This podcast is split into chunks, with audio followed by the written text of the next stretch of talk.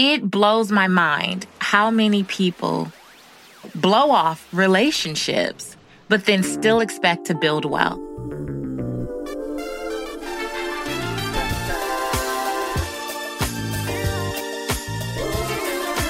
Hey, it's Patrice Washington, America's Money Maven, and the creator of the Redefining Wealth podcast. And I'm super excited to be back with you again with another opportunity to break down one of these pillars, one of these six pillars of wealth, which make up the foundation for the entire Redefining Wealth concept.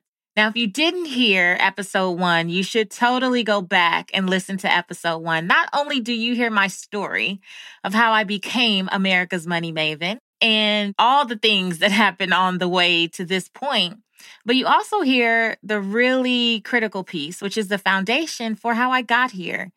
It's the the answer to the question that I received many times, I continue to receive really many times over the years, which is, how did you get off your brother's couch in two thousand nine? And here you are sitting on couches on national television as an expert across from the likes of Steve Harvey and Doctor Oz and on Fox News and many other places.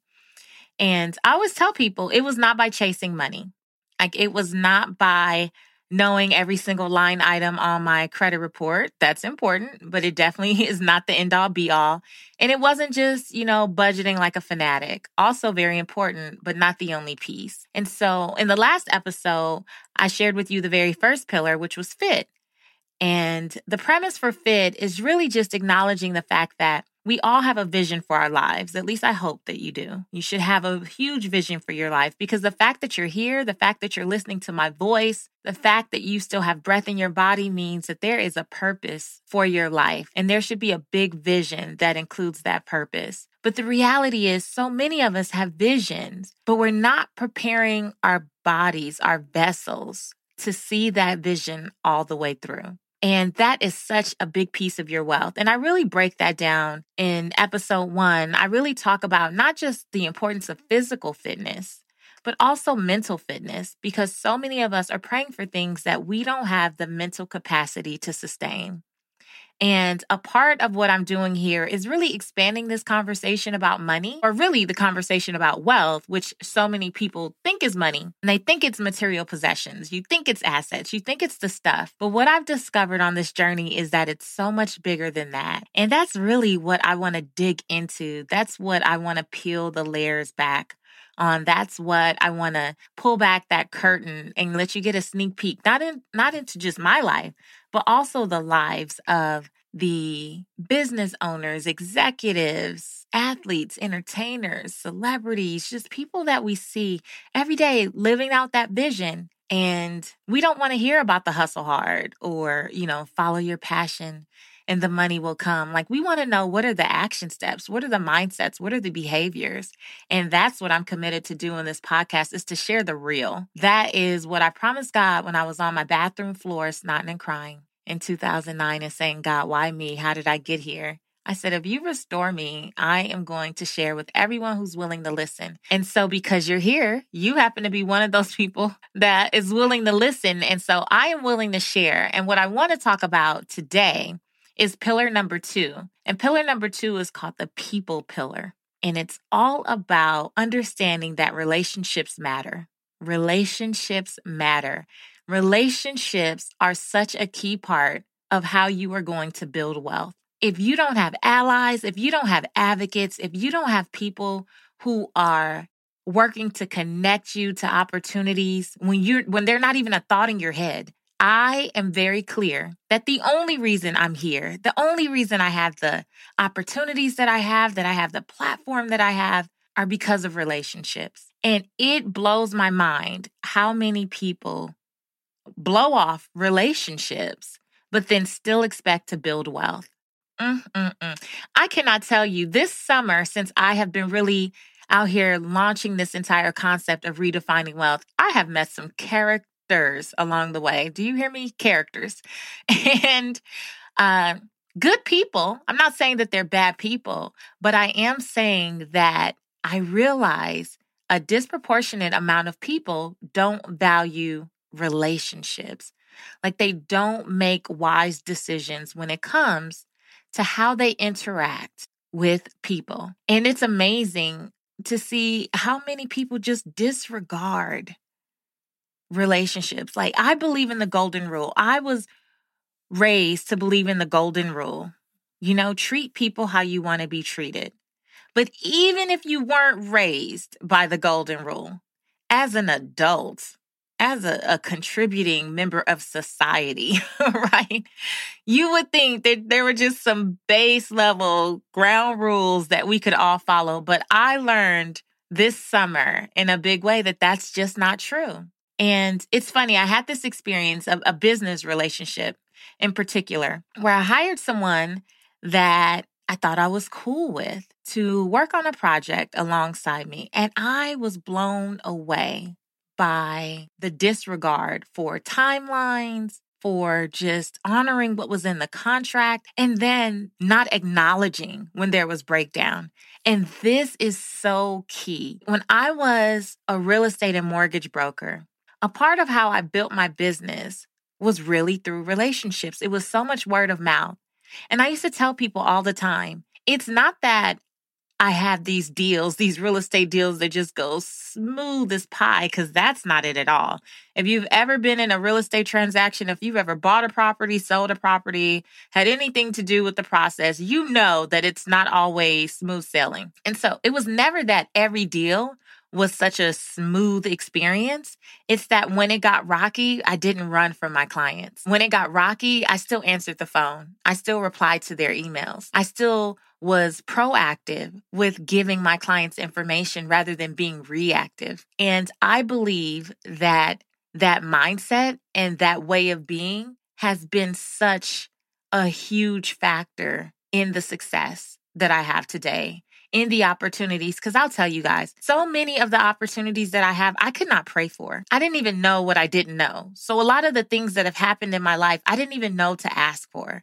I didn't know to pray for. I didn't know to seek it out, but I always knew to treat people the way I wanted to be treated. I always knew that you don't only reach out to someone when you want something. I always knew that in the event of breakdown, you don't run. You don't hide. But when you stand and you let your yes be your yes and your no be your no, good, bad, or in the middle, that people honor that and they respect that because it's so not often done. It's just not often the reality. And so I truly have found in my life and my business on the fact that relationships matter. And it's not about, sometimes when you say that, people think, oh, well, you know, well, you're only nice because you want to get something. And I've had that experience where I realized that people are only They're only nice to me because they think they're going to get something out of it.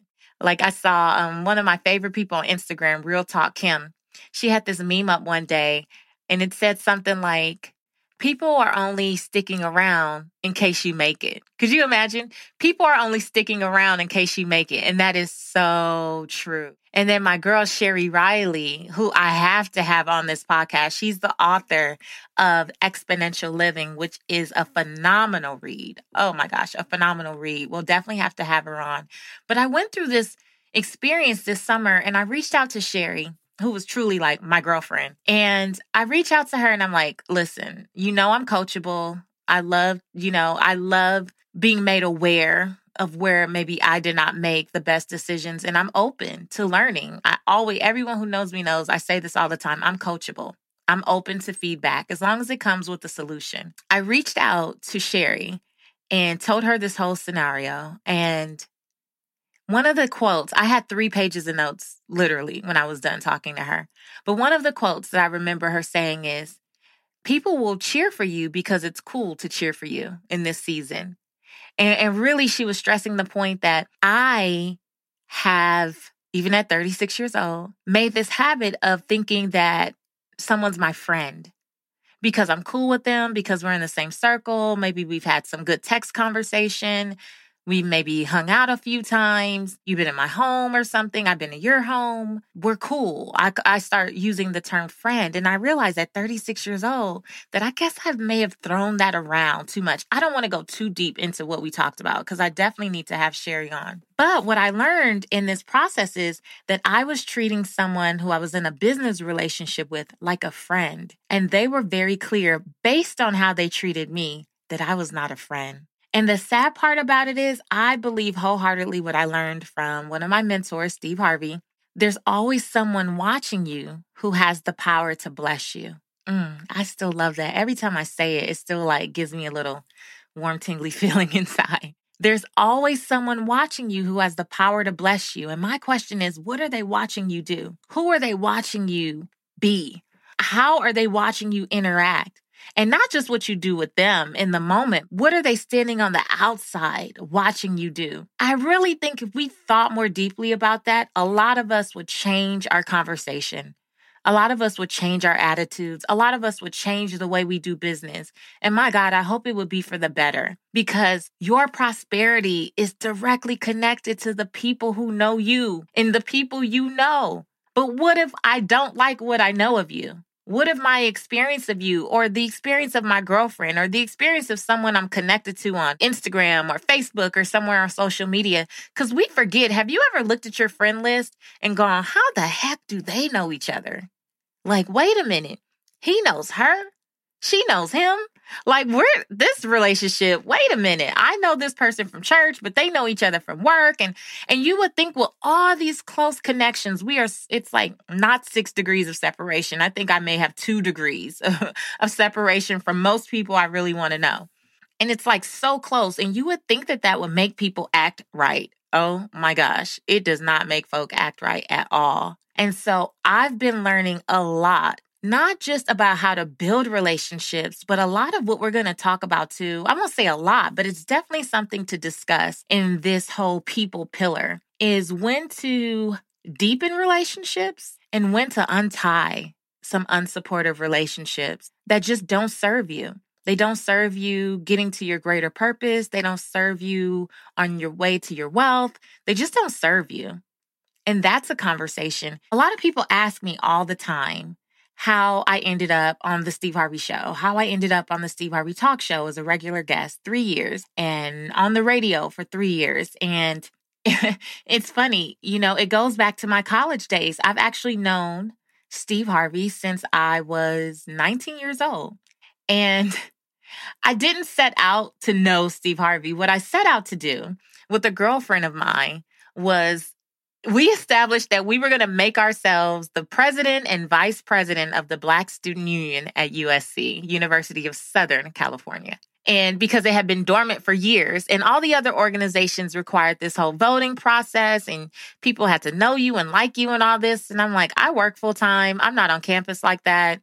I don't really know all these people like that. I don't know if I could get the vote, but I know if we revamp this organization with no members, if you vote for me, I can vote for you. That was literally how my brain was thinking. This is my sophomore year in college.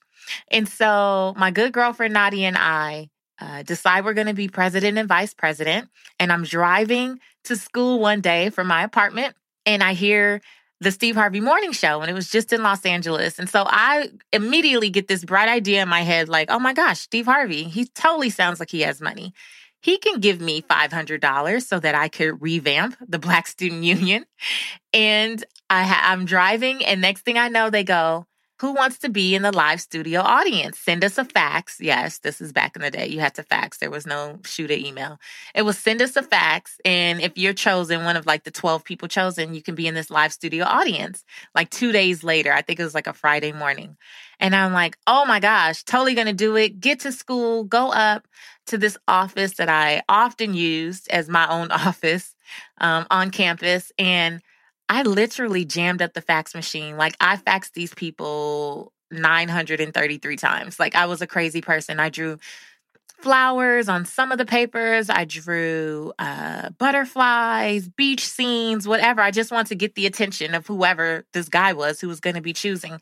And finally, he called me back after like an hour and he's like, you are jamming up the fax machine. Yes, you can come already. And I was like, okay. All right. Don't be mad at my persistence. Um, I'm a Trojan. Fight on. And so... So I end up going at five o'clock in the morning, two days later, with my little letter on my um, on our, our homemade Black Student Union uh, letterhead with this ask of Steve Harvey for five hundred dollars. And we get there, and the first thing that they say as you're piling into this little studio is, no soliciting, don't ask Steve for anything. I was like...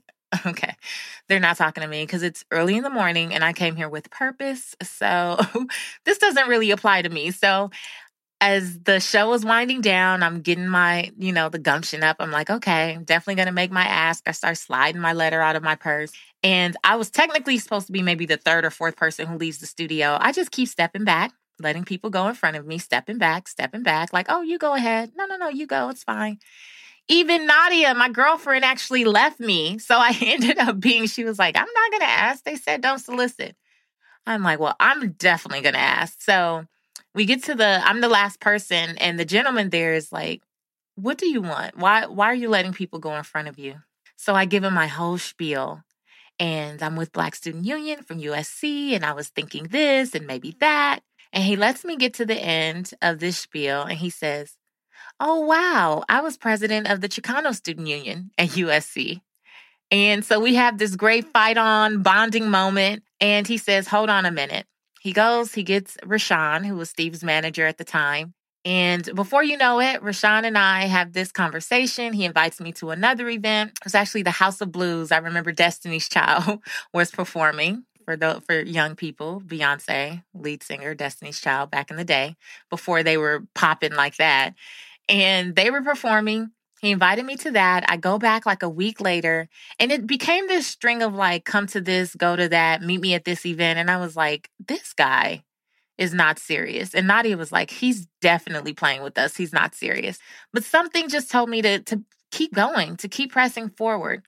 And probably the third or fourth event that I ended up going to, I got a two thousand dollars check from Rashawn. And I also got an invitation to become an intern on the show. And originally I denied the internship. I took the money, denied the internship because it was unpaid. But I ended up having to quit my full-time job. I worked at a hotel, a front desk at a Westin Hotel back in the day. And parents made me quit my job. I was working forty, fifty hours a week. And I had way too much time on my hand. So I reached back out and said, do you still need an intern? And what was supposed to be a sixty or ninety day internship ended up being a two and a half year job. On that last day of my internship, I got cards, gave cards to everyone on the team, Steve Harvey, Shirley Strawberry, Rashawn, and some of the other folks that were local. And they were like, where are you going? What is this about? I'm like, well, it's my last day of my internship. And Steve is like, the hell it is. No, it's not. You can't leave. And that was it. And I worked for him for two and a half years until I graduated from U S C. He even spoke at my Black graduation there.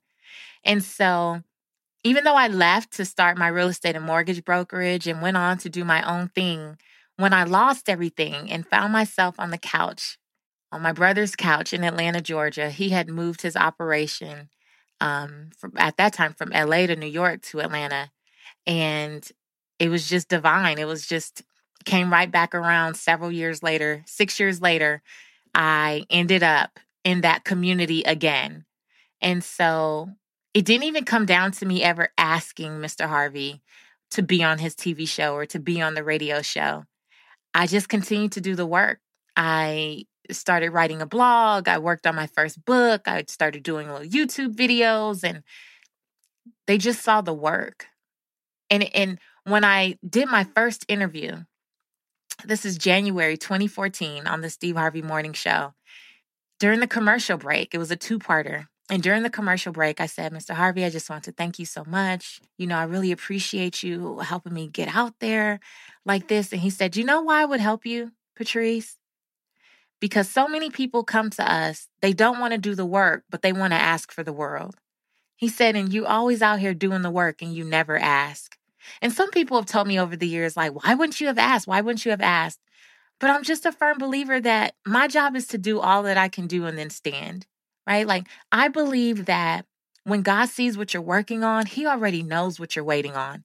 He already knows what the connection is that you need. He already knows who the plug is. Like, like your gift will make room for you. Right? You, I don't feel like I have to go around town begging and asking for stuff. Like, not, and I'm not saying that you don't make the ask, because there's an appropriate time to ask for what you want. But I also know that there's a lot of people who ask for things just out of turn. Like, they have not built a relationship worthy of asking for what they're asking for. That's my, that's my honest belief. And I think that if we had a greater respect for just building genuine relationships, we would see so much more prosperity in our lives, because it's one thing for you to toot your own horn, which is necessary, but it's nothing like being at home, minding your business, and getting a call or a text or an email from someone who says, such and such told me that you were the person to X, Y, and Z.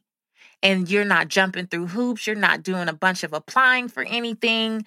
There's no, there's the word of someone else. And so that's why it's so important to treat people right. And there's so many different ways that we have to look at this. There's so many different ways, because we also have to talk about setting boundaries. We also have to talk about just letting your no be your no. We have to talk about how to deal with unsupportive family members and friends, because that's a real thing. But all of that is connected to our wealth. And that is why the people pillar is so important. And another way that this is so important is the personal aspect. There's a video on YouTube where I talk about three bonus benefits of taking a step back from my business. And the reason I put that out there is because there was one point where I was super focused on my business and I was focused on building these business relationships. But the reality is, the very people that I said I was doing all of this for didn't feel like I was doing it for them. There was at one point where I was on the road so much that my husband and my daughter were kind of like, when's enough enough? And when you're home, you're present physically, but you're not present. I was on my phone. I was jotting things down. I was thinking of the next blog post. I was taking notes for the next book. I just I was so into it. And there's a season where even now my family knows that I am in a season of just birthing this whole redefining wealth concept and really getting it out there to the masses. And that takes extra work. It takes extra time.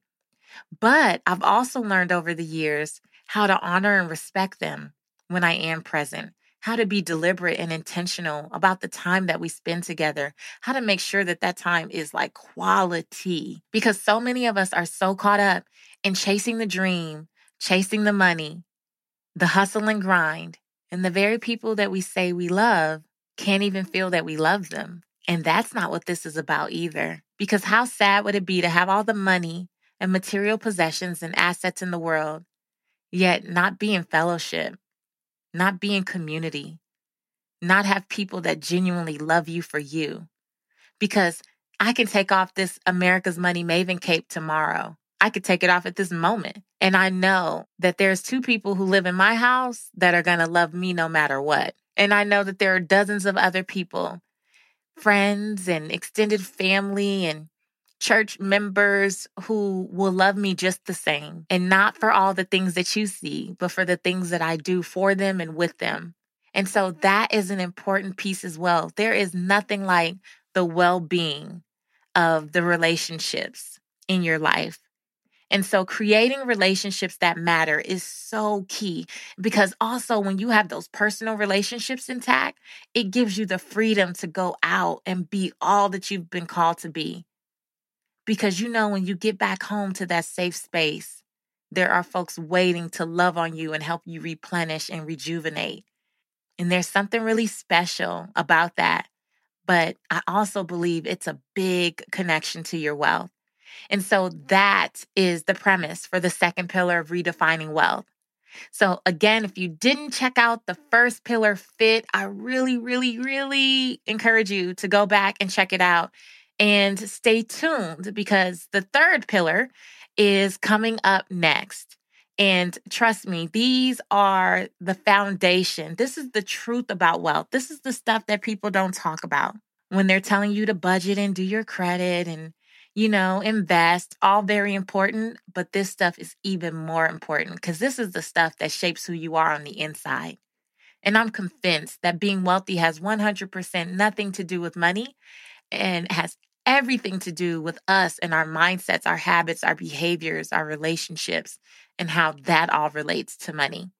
So I would love to hear from you. Stay connected with me, patrice washington dot com. I really want you to subscribe, subscribe, and leave a review. Like I said before, I'm coachable. I want your feedback. I want your honest opinion about redefining wealth, about what I'm up to here, because it matters to me. My vision, my promise, my life's work right now is to make sure that this work helps you live your life's purpose, find fulfillment, and earn more without ever chasing money. And so I need you to subscribe. I need you to leave a review, an honest review, and connect with me on social media. I'm pretty much everywhere, Instagram, Facebook, and Twitter at Seek Wisdom P C W. That's Seek Wisdom P C W. So until next time, my friends, my dears, uh, hit me up and I will be back so we can break down pillar number three of redefining wealth.